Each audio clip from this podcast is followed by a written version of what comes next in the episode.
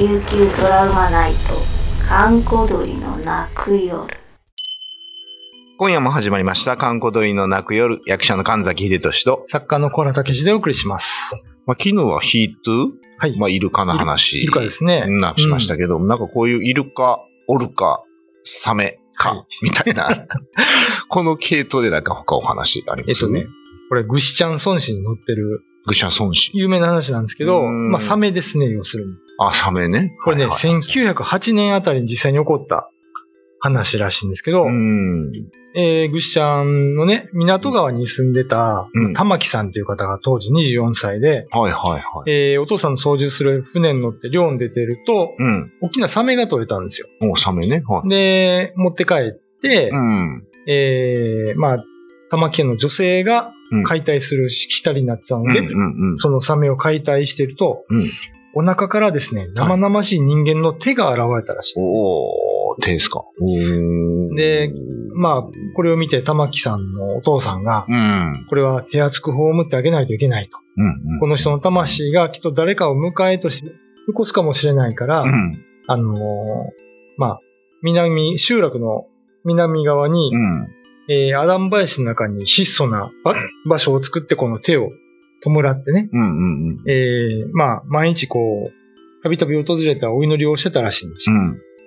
それから、まあ、半年ぐらい経った時に、うん。えー、知念村海野に住んでたうん。一人のお母さんが、はい。港側の集落を訪れたんです。おーで、実はですね、このお母さんの息子さん、はいはい。えー、18歳の青年がう、ん。漁に出る前に、うん。まあ、漁師だったんですけど、うんなぜか自分の片手の絵を描いて、おそれをタンスの中に収めて港を出たんですね。ええー。で、その後この青年は、うん。まあ季節風に遭遇したのか、うん。船もろとも海に投げ出されてしまって行方不明になったんですよ。おところがそれからですね、なぜかお母さんの片手が急に痛み出した。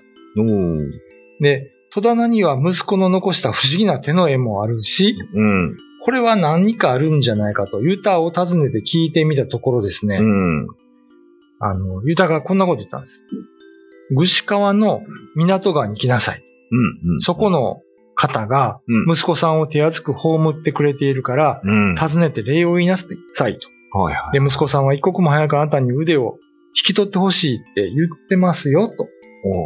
そう言われて、母親は早速その港川の集落をね、うん。訪ねてきたと。うん。で、こうしてそのサメの腹から出てきた片手が、ようやく実のお母さんの元に帰ったという不思議な話なんですけど、ええこれはですね、1961年にうん書。かれたグシチャン孫子に、まあ実際載ってる話で、えーこのグシチャン孫子には、うん。えー語った方々とか、このえ家の方々の実名が詳しく載ってるんですよね。ああ、なるほどですね。現代だったら多分テレビとかで取り上げたような話まあ、そうでしょう、そうでしょうけども、ええちょっと不思議ですよね。まあ、その、ねえ、だから手のこと、まあ、分かってなかったやろうね。なんそれ残してるっていうのもね。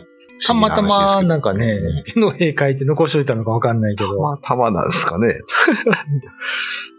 まあ不思議な偶然の位置というかね、うん、うん。そういう話ですよね。まあまあ、そうやって最後はお母さんの元に戻ったからはよしとしますか。うんまあ、そうでしょうね。でもなんかサメに、最後サメに食べられるってなかなかきつい。僕は嫌ですね。嫌ですね。さみんな嫌ですよ。上手見てからね、ああ。浮き輪でこう泳いでて、下見るのが怖いみたいなね。これ一匹にやられたのかな？わかんないわね。からないですけどね。まあ、サメに関する不思議な話をお送りしました。まあでも未だにね、サメの被害もあるので皆さん、海水の、海水浴の季節ですけどね。ええ、まあお気をつけください。そうですね。はい。えー今夜のお相手は神崎秀俊と、小原武史でお送りしました。夏の夜を怪しく照らす妖怪たちがやってきた妖怪を見つけてスタンプをゲット紫村琉球妖怪まあそう、手の、手を残してる、絵を残してるってあたりがなかなか不思議な話ですね。そうですね。うんうんだから、あのーこれ本当、ぐしかわ、ぐしちゃん孫子か。うん。あの、読むと、うん。もう本当に詳しく書いてるんですよ。あ、そうなんですね。そんな、そんな一家の台に。番地から名前からですいね。それいいいいんすかねいいのか昔はね、こういうコンプラとかなかったなですから。なかったですね。だって昔あの、小学校の名簿とか、電話番号とか、住所全部書いてましたもんね。そうそうそうそうそう。あれでよう調べていいとか言ってたよね。昔なんか、あの、作家年間みたいなはいはいはい。本があって、うん。赤川次郎さんとかの住所とか書いてあったんです、確かそうファンレターとかね。そうああいうタレントさんの住所が全部そうなんですよ。うん。危ない、危ない、危ないっちゃ危ないですよね 確かにね。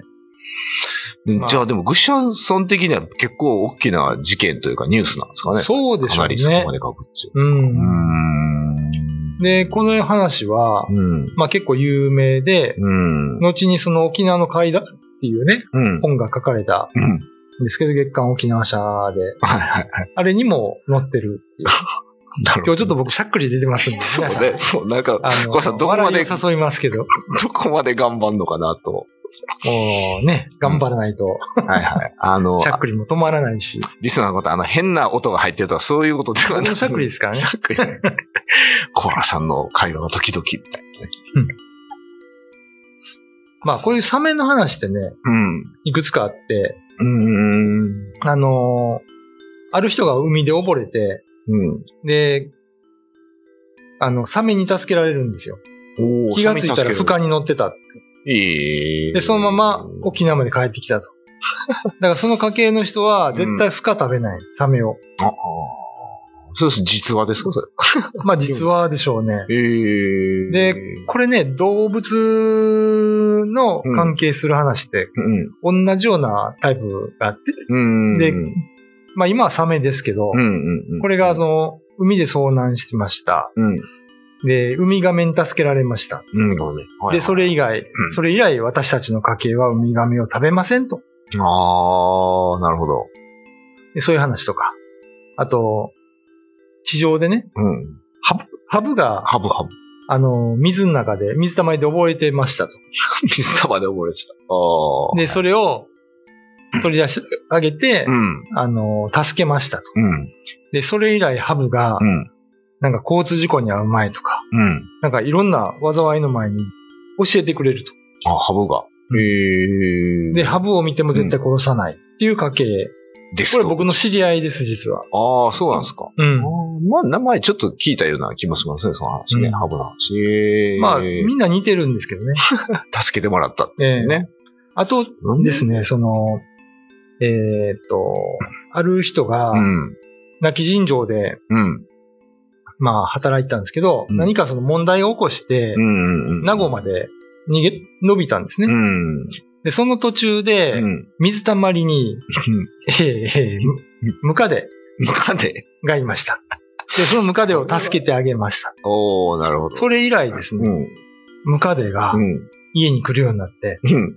で、お盆とかはうんムカデがいっぱい来るんですって。えで、それを見ておばあちゃんが、うんあい、おじいちゃんがやってきたさ、とか、え。普通にそういうこと言うらしいんですよ。ええ。で、これちょっと面白い話があって、えー、まあ、ムカデが守守護神みたいな家系の方なんですけあど、あ、はいはいはい。戦後すぐぐらいに、うん。えー、女の子ばっかしの時期があって、うん養子をもらったんですよ。うんで、。その養子をもらった人は、うん。ムカデがその家の守護神だって知らなかったんですね。おー、まあね、でなかなかない話ですけどね。そう。で、その人が畑で、は い。